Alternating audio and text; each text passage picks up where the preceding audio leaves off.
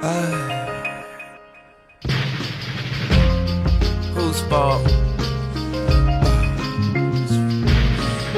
哎，我色，欢迎收听本期的嘻哈解剖学，我是艾伦利。Let's play the blame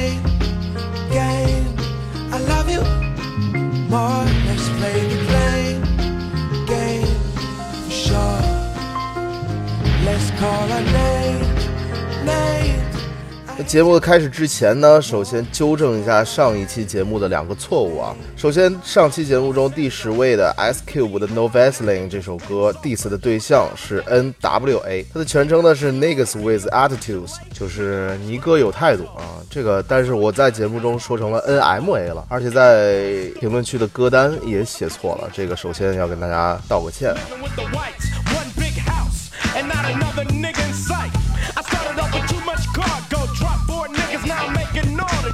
其次呢，就是上期节目中的第一位的那首歌 Tupac 的 Hit 'Em Up 这首歌，节目中所说的发行时间是二零零一年，这个其实是网易云音乐上写的发行年份，但真正的发行年份呢，应该是一九九六年，因为我们大家都知道，二零零一年的时候，伟大的 Tupac 都已经逝世了五周年了，所以呢，这个也是在节目中的一个小错误，也希望大家见谅。那在今后的准备节目时候会更加的严谨，如果有什么不准确的地方呢，也希望大家能够在评论区里边指正。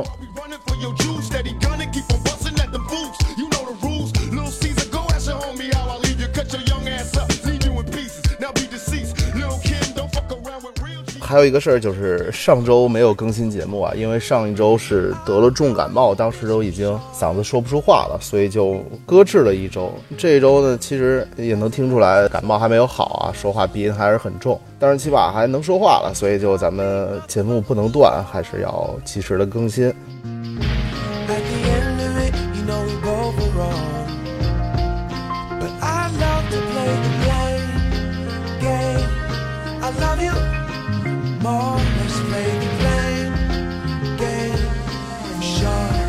那这期节目呢，我们聊点什么呢？聊一些偏干货的东西吧，也是嘻哈音乐中的一些制作方面的一些东西。之前一直有朋友在问，就是如何制作、如何创作一首嘻哈音乐。我也是计划做几期节目来专门的讲一讲这个问题，从伴奏的选择、音乐的制作、歌词的编写、flow 的处理上来系统的介绍一下这些东西。这个系列节目呢，近期将会做出来，大家也是可以期待一下。那这期节目呢，就是针对嘻哈音乐的制作上，给大家介绍两个概念，就是一个是 sample 采样和 remix 重新混录。I love you more. Let's play the blame game for sure. Let's call names. I hate you more. Let's call our names, names for sure.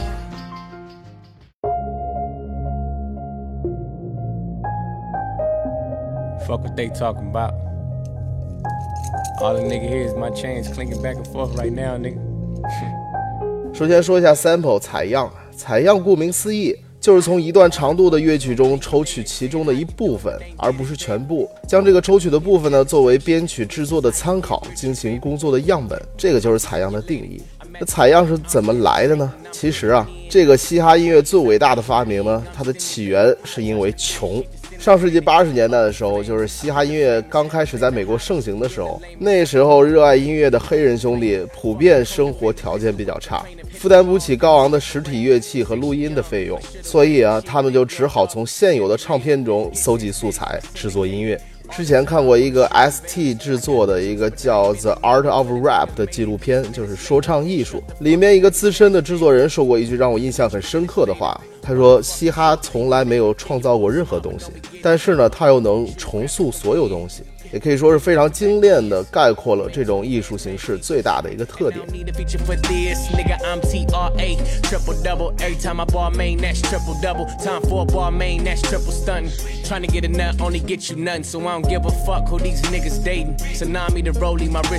一九八五年当时著名的说唱歌手 curtis blow 发行了他的经典曲目 if i rule the world 这首歌呢就采样了 trouble funk 的 pumping up 也成为了第一首正式使用了采样样伴奏的说唱歌曲。我们来听一下原曲《Pump Me Up》。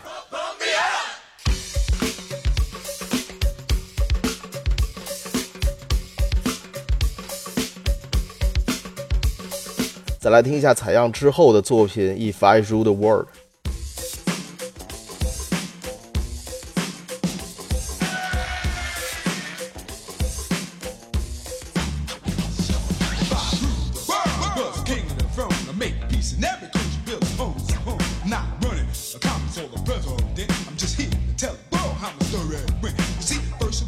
以很明显听出 Curtis Blow 采样了原曲中的一段 loop，然后改变了音乐的 BPM，也就是节奏的速度，然后就做成了这首歌的 beat。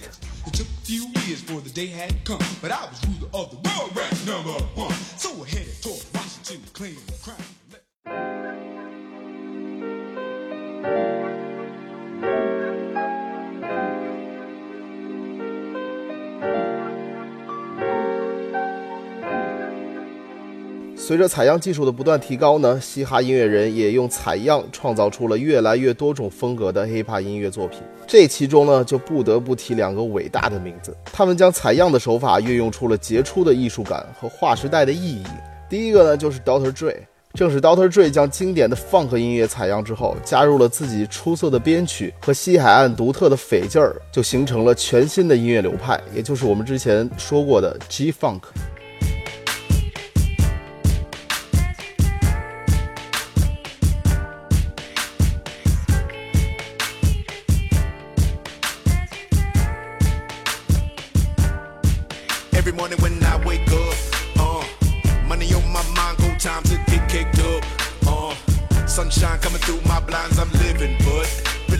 还有一个就是我经常会提到的一个名字，就是 Kanye West。侃爷，我说过，他是把嘻哈音乐做的最具艺术感。当然呢，他也是把采样技术运用的最出神入化的，甚至会在一首作品里边运用到多种类型的采样元素，又融会贯通成他自己的作品。比如说《Power》这首歌，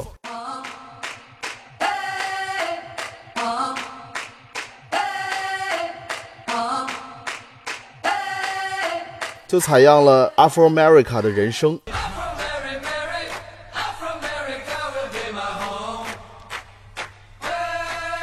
Do it screams from the haters. Got a nice ring to it. I guess every It's Your Thing 这首歌的鼓点，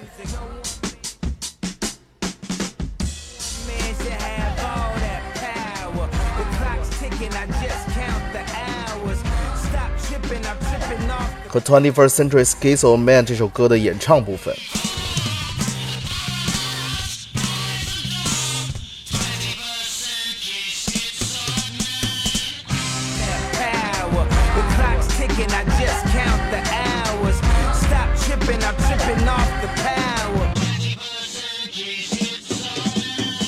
可以说是采样的杰出代表作了。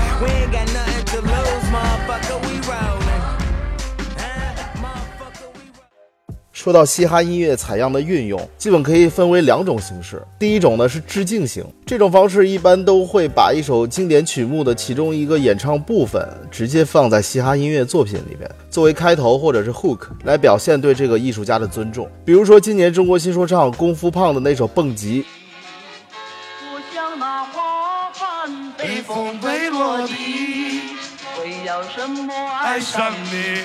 为了什么爱上你？又为了什么被抛弃？So don't tell me 你的玩道理，我的人生早就像是台风机。Everybody jump jump jump everybody。就在开头采样了徐小凤的《回头我也不要你》这首歌。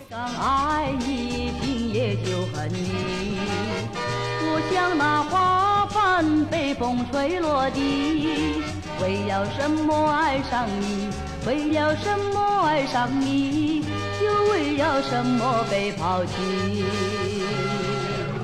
昨夜的缠绵竟然忘记。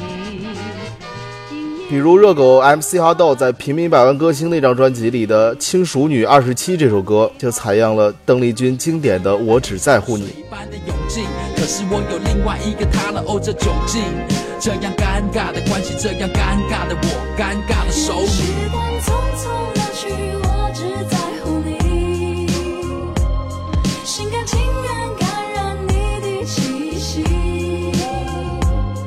派克特在《Better Than Me》这首歌呢，则是用一句歌词致敬了 Kanye West。别再催我快点出专辑，我还是喜欢音乐，讨厌做生意。But you really come amongst them, you gon' see, you never find nobody better than me. They don't see what you see in me. You wait a couple months, then you gon' see. You'll never find nobody better than me. 还有台湾著名的 rapper 蛋宝，也在自己的《回到》这首歌里边采样了周杰伦的《回到过去》。能分开来哭。我想回到，哦被快乐围绕的那段时间，那世界想回到过去。而且比较有意思的是，蛋宝可能觉得采样这一句歌词不足以致敬自己的偶像，还在这首歌的最后采样了周杰伦演唱会的一段话，做了一个隔空对话的感觉，可以说是追星的典范了。哎哎，周董，这首歌不然就给你放下一张精选集啊，你觉得怎样？这个 其实不知道该讲什么，但是很感动啊，很感动啊，很感动啊，很感动。这是一种处理方式，还有一种是基调型，就是采样一段 loop 来作为整首歌编曲的基调，这种呢也很常见。比如 C Block 的《杀死忍者》这首歌，它的 beat 就采样了周杰伦的《忍者》。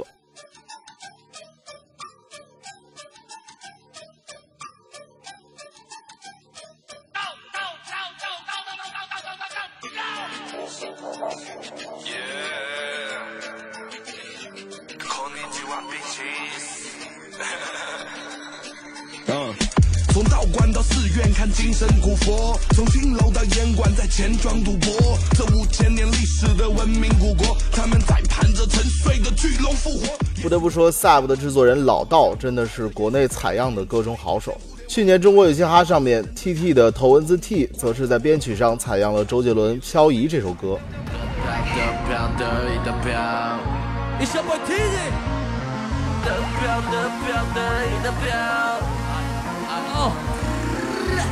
我带着 tempo，从来不用 chemical，白手起家做到 everybody know。赢的那些尊重你也带不走，我跑得太快，感觉就像赛车手。蛋宝的《史诗》这首歌呢，在编曲上则是采样了伍佰的经典之作《白鸽》。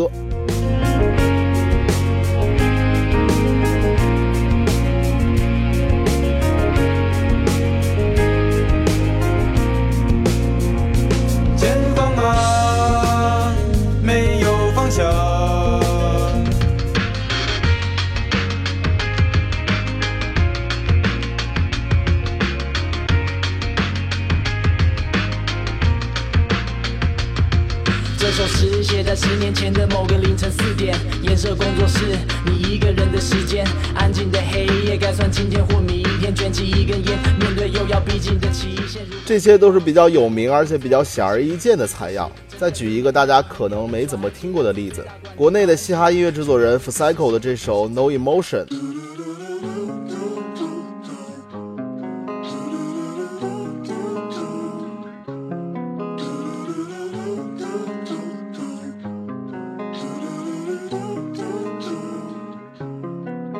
谁会消失的你在，我消失的你爱，我消失在几年前，现在来却是我坏，没有太多。则是在编曲上采样了国外音乐人 Salka the Beat Child 的作品《Illusions》。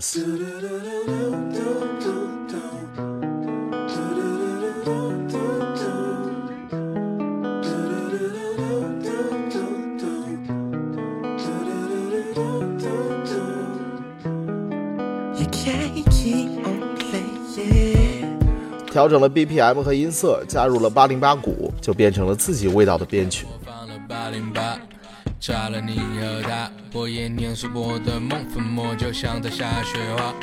播放了八零八，炸了你和他，我也念出我的梦，粉末就像在下雪花。所以啊，我们可以看出，采样的确是一种很有意思的技术手段。你说是再创作也好，还是汲取素材也好，它确实让一首音乐作品更丰富，也更有趣了。所以呢，我们会说，采样是嘻哈音乐最伟大的发明。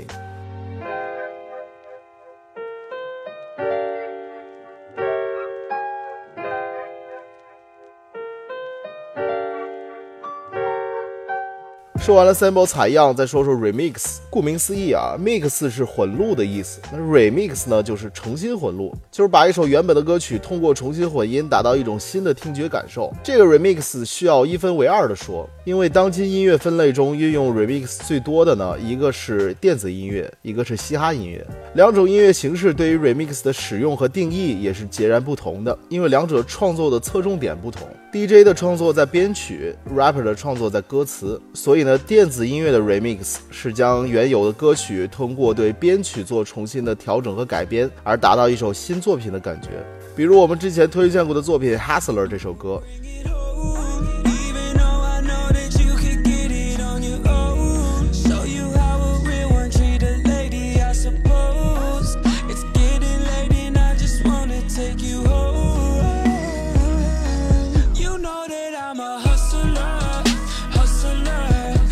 来听一下国外音乐人 D.M. Jealousy 对于这首歌的 remix。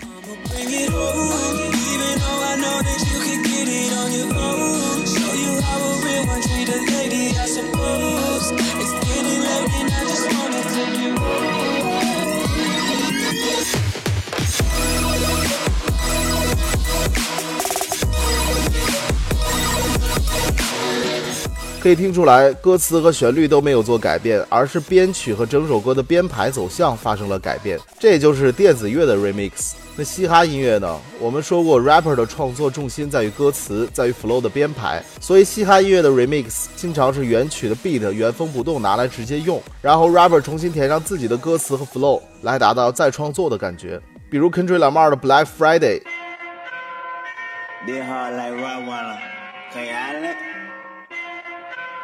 it? The whole industry been in shambles. Everybody fugazi, I'm just changing the channel.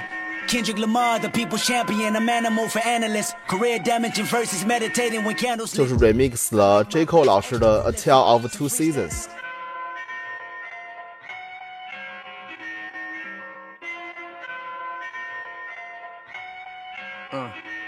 Since a youngin', now we dream of getting rich. Look at me, my nigga, fantasize about a white picket fence. It's the trees, my nigga. Used to want a pathfinder with some 可以 tips. 听出 beat 完全没有改变，而是换了新的唱词。国内也有很多的 rapper 使用国外的音乐来做 remix，比如 Lil Pump 的成名作《Gucci Gang》。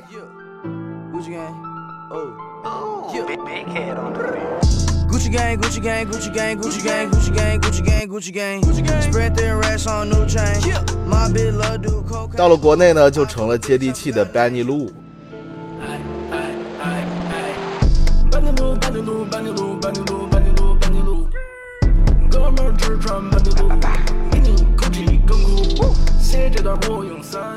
而 Designer 的成名作《Panda》。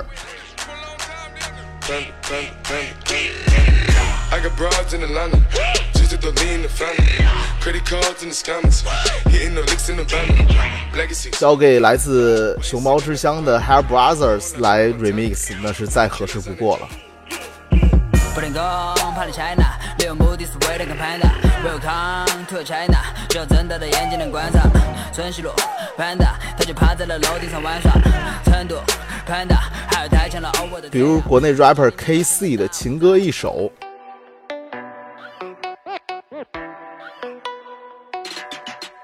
悲伤的一切，只要你愿意，会慢慢醒来。听一首歌，有独特的你最喜欢的节拍。还有 Force Studio 的 Lighter。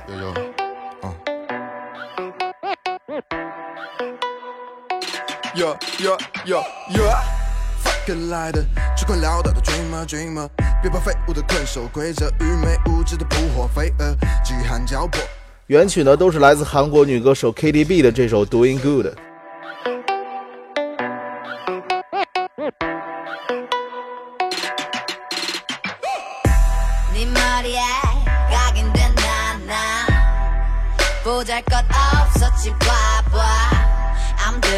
之前 Brand B 小白和红花会的 DP 合作的这首《紫外线》这首歌呢，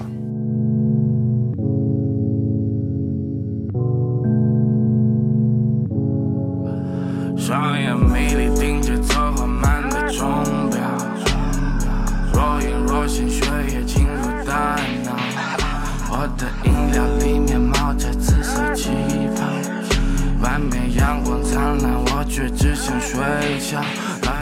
原曲呢则是来自于 Coda Black 的《Skirt》这首歌。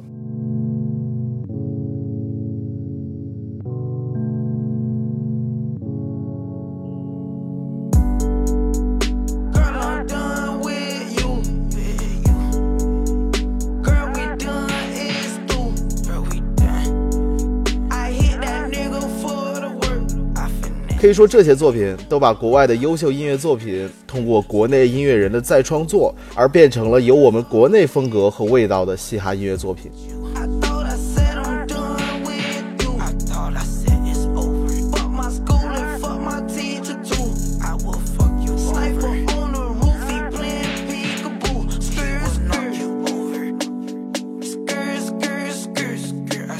我们说，大部分嘻哈音乐的 remix 都是只在唱段上做修改，而编曲不动。当然呢，也是有特例的。去年上海的 OG Young C 发布了重磅单曲《Know My Style》。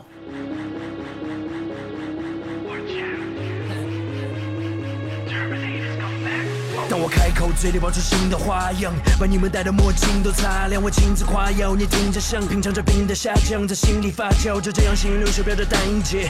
这首歌不但本身质量过硬，而且还找了一众国内一线 rapper 来做了很多不同版本的 remix。而且有意思的是，这些 rapper 不但填了自己的 verse，而且每个 remix 版本都做了重新编曲，每首 hook 呢也有不同程度的改变。我们来听一下 John J 的版本。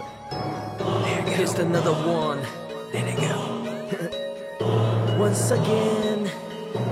Bloop, bloop, bloop. 呀他妈这套怎么玩的？文字游戏？风和韵脚都是怎么编排？他们不懂如何平的？感觉，就那行云流水，含金量高的？歌词都是信手拈来，从来都不觉得突出重围会有任何规则，就这么自信，不管我比他们后头还是先来，做事上哪都会跑。还有艾弗杰尼和黄旭的？版本。基本全部时间都被音乐占据，从不延误时间，纪念押韵三句，看我抛出金币，空中缓慢翻转，同时抽出雪茄，记者拿出单反，时代周刊，或说本土特版咔咔，一碗早点处理，把我右脚擦擦，一路上市融资成功，再让别人发发。再听一下娃娃的版本。思想浮流，就像毒瘤，身后的键盘侠喋喋不休，以为能够让我生锈。抱歉，我又让你白白等候。当然，这次的 remix 是一个特例，也是国内嘻哈圈的一次互动的经典案例。让作品为我走进，打破你们所有幻想，这是没学院的战场。好了，说完 sample 和 remix 之后，大家都会发现题目中还有一个词没有提到，就是拿来主义。这个其实也是 sample 和 remix 这两种创作形式的争议所在，就是版权问题。毕竟对于创作者来说，这个东西是非常非常重要的。而在嘻哈音乐在美国和中国的发展初期，这个圈子呢更像是法外之地，没有太多人关注，所以很多借鉴和使用呢也都被认为是自娱自乐，没有引起太大的波澜。而现在嘻哈在美国已经是最受欢迎的大众音乐，在国内呢也慢慢的走起来了，相关的问题也会慢慢的浮出水面。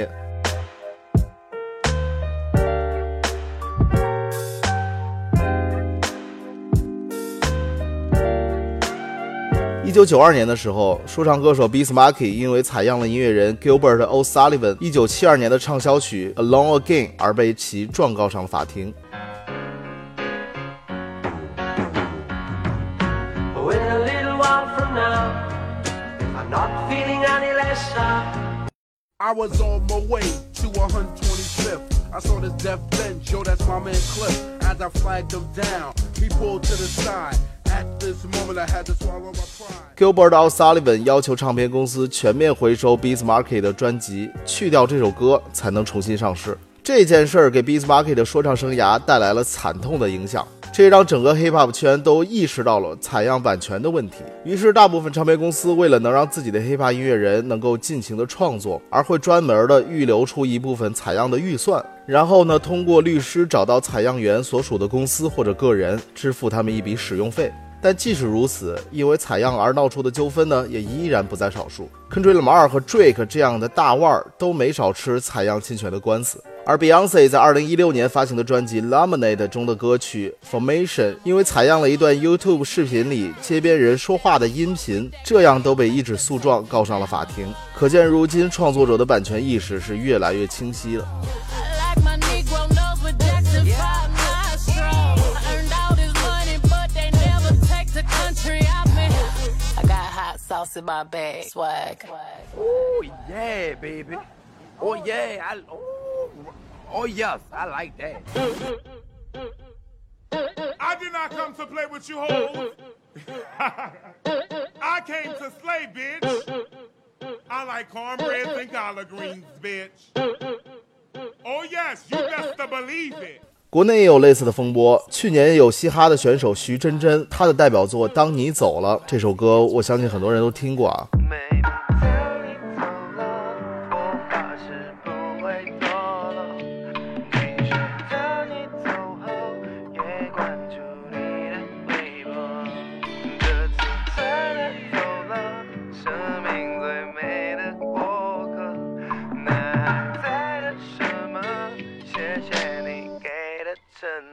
被指抄袭了日本音乐人 Gacto 的《Last Song》这首歌。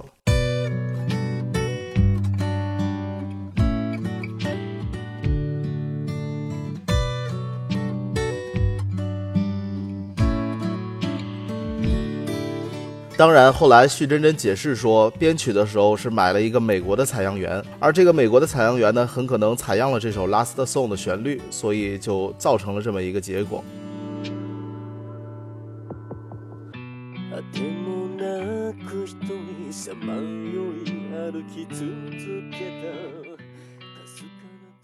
这些呢都是采样带来的版权纠纷，而 remix 呢一般不会有这种纠纷，因为一般 rapper remix 的作品呢也都是嘻哈作品，大家都在一个圈子里，我用你的 beat 呢肯定会给你打个招呼。不过国内的 rapper 呢就比较拿来主义了。的确，你用一首国外 rapper 的伴奏，他可能也不认识你，你也没法跟他联系。但是呢，我觉得起码你要在作品里面注明这个创作者，这是最起码的对原创的尊重嘛。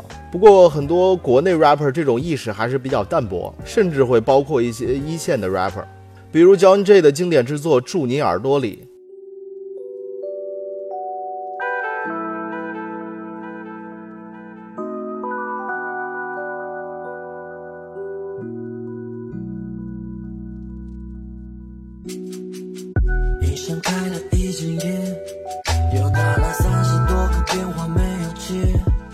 首伴奏其实是用了国外音乐人 Combo 做的一首纯音乐《Mer》。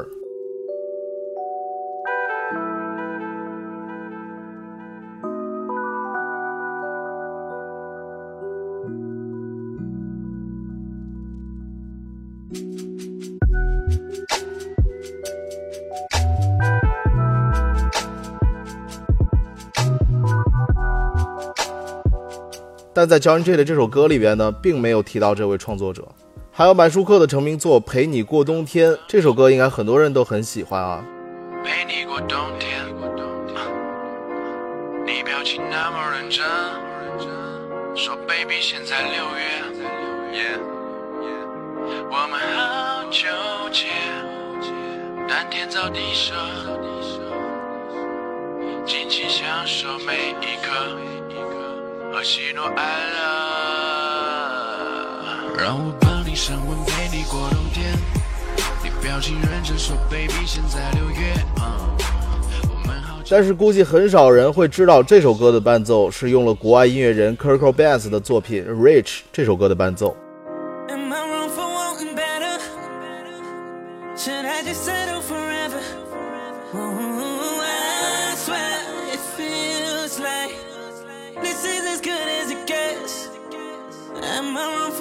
Shadow. Although they tell me that I'll never get out of here, I swear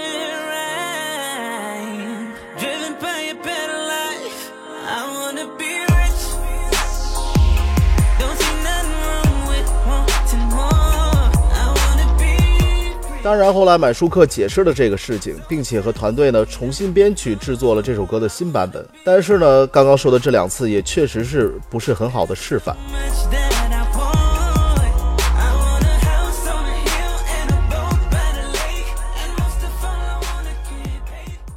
总的来说，采样也好，remix 也好，都是创作时很好的技术手段，既能提高音乐人的创作效率，提升音乐作品的丰富性，又能让一些可能已经过时或者不被人熟知的音乐作品和音乐风格焕发新的生命力。不过反过来说，尊重原创的版权当然也是不可质疑的事情。所以呢，如何平衡二者，就一直是嘻哈音乐的课题。我个人认为啊，音乐人要做到以下几点：首先，作品被采样和被混录的音乐人，他要知情，你要告诉原创者，并且征得别人的同意。其次呢，是要支付一定的费用。虽然我们都说艺术是无价的，但是作为职业音乐人，就是你要靠音乐来挣钱养家的，那你的音乐作品呢，其实就是商品。我们就要按照市场价格给予原创者一定的经济补偿。最后呢，就要给原创者署名。如果你用了别人的 beat 或者采样了一些元素做了伴奏，那就要在编曲上加上原创者的名字。如果用了别人一些唱段的旋律，就在作曲上加上别人的名字。我觉得这个就无关法律了，更是对艺术创作的一种尊重。哪怕你不是职业的音乐人，你做的音乐不构成商业行为，纯粹是自己的爱好，也要注明采样和 remix 的出处才对。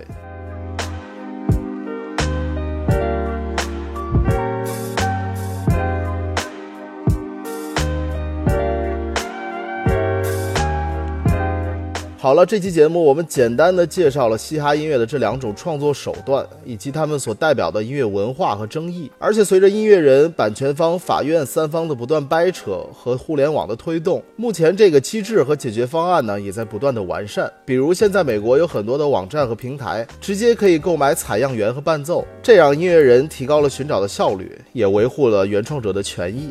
讲这些呢，也是为了让大家更加了解这些，也更加尊重每一个创作者。之后的节目呢，我们会更系统的聊一些音乐创作和制作的问题，大家也是可以期待一下。好了，那这期节目就先到这里，我是艾伦利，我们下期节目再见，peace 哟。